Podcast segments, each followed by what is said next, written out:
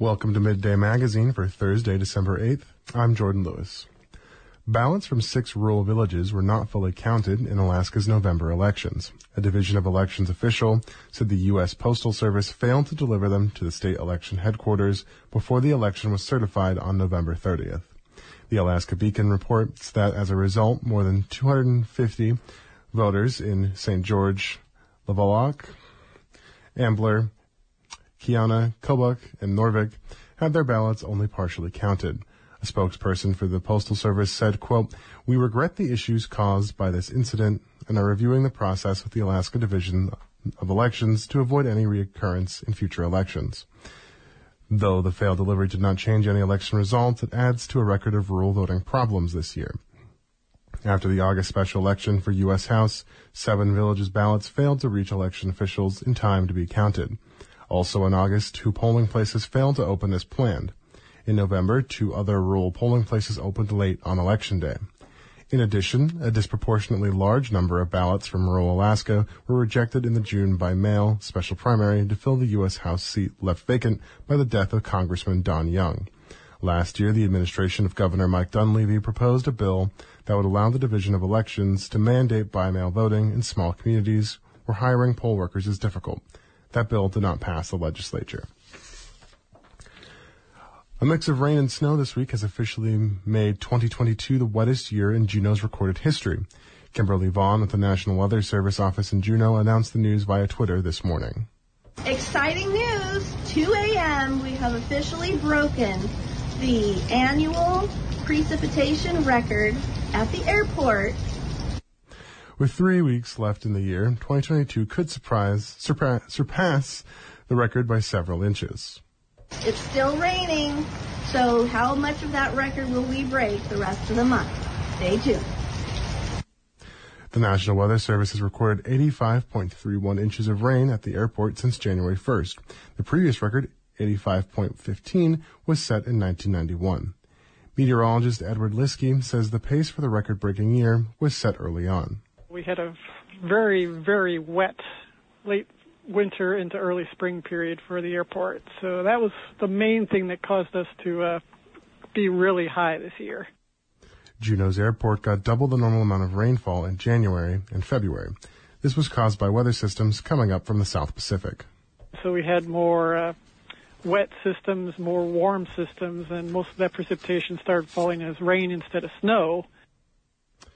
Precipitation for the rest of the year was pretty normal, though there were a few periods of heavy rain during late sub- summer and early fall. In late September, intense rain contributed to a landslide that damaged several homes downtown. Annual rainfall in Juneau has increased by about 20 inches in the past century, and the past three years have been some of the wettest in Juneau's records. This past Saturday, Juneau's largest convention space, Centennial Hall, closed until late summer for major renovations, costing the city more than six million dollars. Organizers of conventions and the Alaska Folk Festival have moved the dates or locations of events in the meantime, and for some, those details haven't been figured out yet. KTOO's Yvonne Krumrey reports. A few days after dozens of Juneau public market vendors packed up their booths and tallied their earnings, the ballroom at Centennial Hall stood empty, save for a few people pulling out cables. In the bright lighting, the space looked bigger and emptier than it did when it was full of music lovers for the Alaska Folk Festival or when dancers filled the aisles for celebration. Events like those won't grace the ballroom again until late summer. Centennial Hall is closing for major renovations. People should expect to see big changes, but not everything will change.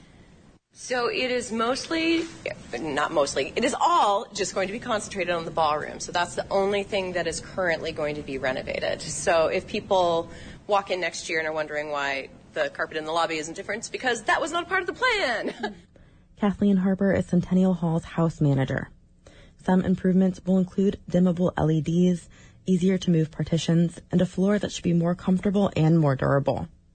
Harper said the renovations have been a long time coming. And so there's a lot of equipment that's in here that was really good in the 80s, but is definitely reaching the end of its lifespan and is starting to fail. The work will keep Centennial Hall out of commission for about nine months. Joshua Warren runs Platypus Con, a local board game convention which will be held in September instead of its usual January weekend. Warren said rescheduling worked better than moving. We've grown to the size where I just don't know if there's a space that we felt fit us. We didn't really want to shrink to make it happen in January.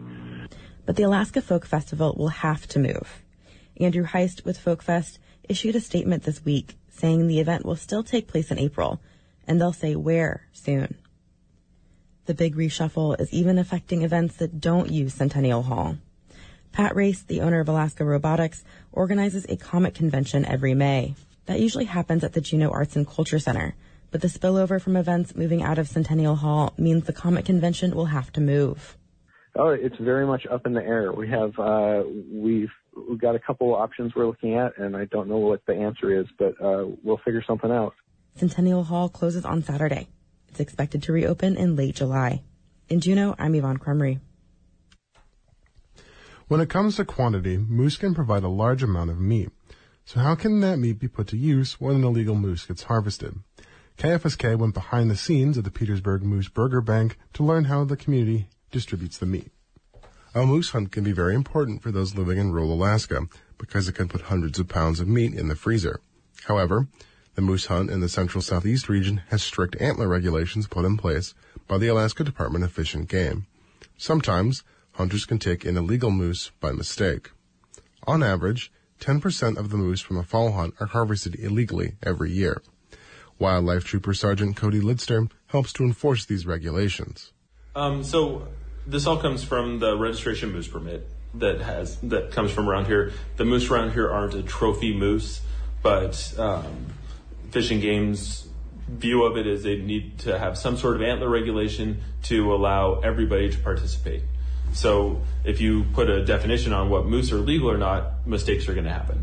And so mistakes do happen, and they happen quite a lot. When a moose is killed by mistake, hunters are faced with fines and are unable to keep the animal. They have to surrender it to the wildlife troopers. The question then becomes what to do with the meat. Steve and Desi Burrell are members of the Petersburg Rotary Club and manage the burger bank. They thought that the fines the court gave the hunters for the illegal kill could be used toward processing the meat typically when a when an illegal moose or deer or whatever is taken, they have kind of a list of people that they would bring to that would take care of the animals and and disperse them out within their their group or whatever. And it would come in like hindquarters and so on and so forth. And one of the ideas is that every person at any age can eat burger pretty much if you can tolerate any sort of a, a red meat. And so the idea was to take any illegal animal, moose specifically, and turning it all into burger. And that way the distribution could be spread out a little bit more and easy for people to freeze and to uh, take care of and to distribute. So through that, the court was approached in regards to could, is this something that could be done? Could the court order that you know a, a moose be turned into burgers? By turning the meat into burger, it would allow for easier distribution to nonprofit organizations and food kitchens around Petersburg. And for the hunters who received the hunting violation, they can pay for the processing fees of the moose and can use that against their fine. Again, here's Sergeant Litster. So at the end of the day, these uh, nonprofit organizations and food kitchen sort of places get get free meat that was packaged professionally, and the violators or the people who made the mistake are paying for it without putting money into nameless state coffers. So it's it's a complete win for the community. It's a great way for um, community organizations to benefit and for community uh, businesses to to donate. It's it's a complete and absolute win. The Burger Bank has been going on for at least the last six years, according to the Burrells. This year, the Burger Bank has distributed 1,748 pounds of moose burger, with around 400 pounds being held in the community cold storage to be distributed in February. In Petersburg, I'm Jordan Lewis. The city of Craig is taking its first step toward renovating its public library. It's one of a handful of ongoing projects aimed at improving public facilities for Prince of Wales Island's biggest town. KRBD's Reagan Miller has the story. Putting out a call for an analysis of Craig's library is the first step in improving the library, either with renovations or a whole new building. Brian Templin is Craig's city administrator. So the first thing that we need to do is do a spatial analysis of the programs and the features that the library wants to have in it. And then we'll start a discussion on whether we can renovate the existing library to accommodate that or whether uh, new construction is, is needed. The library is just one facility in Craig getting improvements. The local cemetery is short on graves, so a 30 year expansion plan was developed.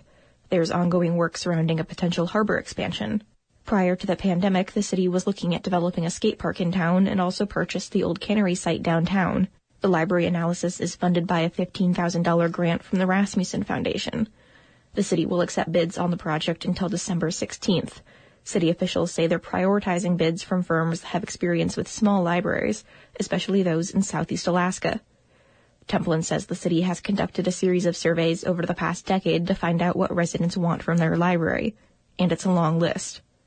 And the strategic plan and those surveys include any number of uses from fairly typical library uses, right? Like the, the collection of books and videos and those things, uh, program space for reading programs and story time, that sort of thing, uh, having both children's and adult uh, space in the library for reading and activities. The analysis will be the first of many steps.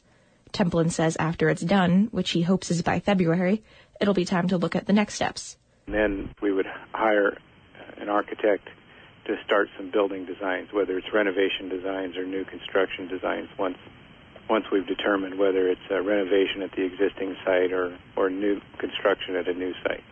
If the analysis finds that a new library is needed, Templin says there are a few potential locations, like downtown's cannery site or nearby Crab Creek but Templin says that's a ways down the road. To be honest, we haven't really started looking seriously or making a list of the places that a new library might go in until we decide whether or not the new library is the direction that we want to go. Craig's Library currently provides free Wi-Fi and two public computers. The library is open six days a week. Volunteers sometimes staff up the library for extra hours in the evenings. Reporting in Ketchikan, I'm Reagan Miller. Juneau Animal Rescue is resuming spay and neuter services for cats and dogs. The services are taking place at the rescue facility for the first time since 2014. Samantha Blankenship is the executive director of Juneau Animal Rescue. She has some, she said some services will be offered at a lower price depending on income. But we also are offering spaying and neutering for full price to people as well, uh, because we know the veterinary shortage in town is real. the money from that goes back in to help the animals here at the shelter. Juneau Animal Rescue has been offering low-cost services at Southeast Alaska Animal Medical Center until they closed in April. This summer, Juneau Animal Rescue had the highest number of cats in two decades. The spay and neuter services are limited to healthy animals that aren't considered senior in age. The clinic won't be doing blood work on animals to determine their health before spaying or neutering them. Right now, um, we're getting people in pretty quickly. There's not a long wait right now. Blankenship said pet owners should bring paperwork with them that shows they qualify as low income along with any vaccine paperwork.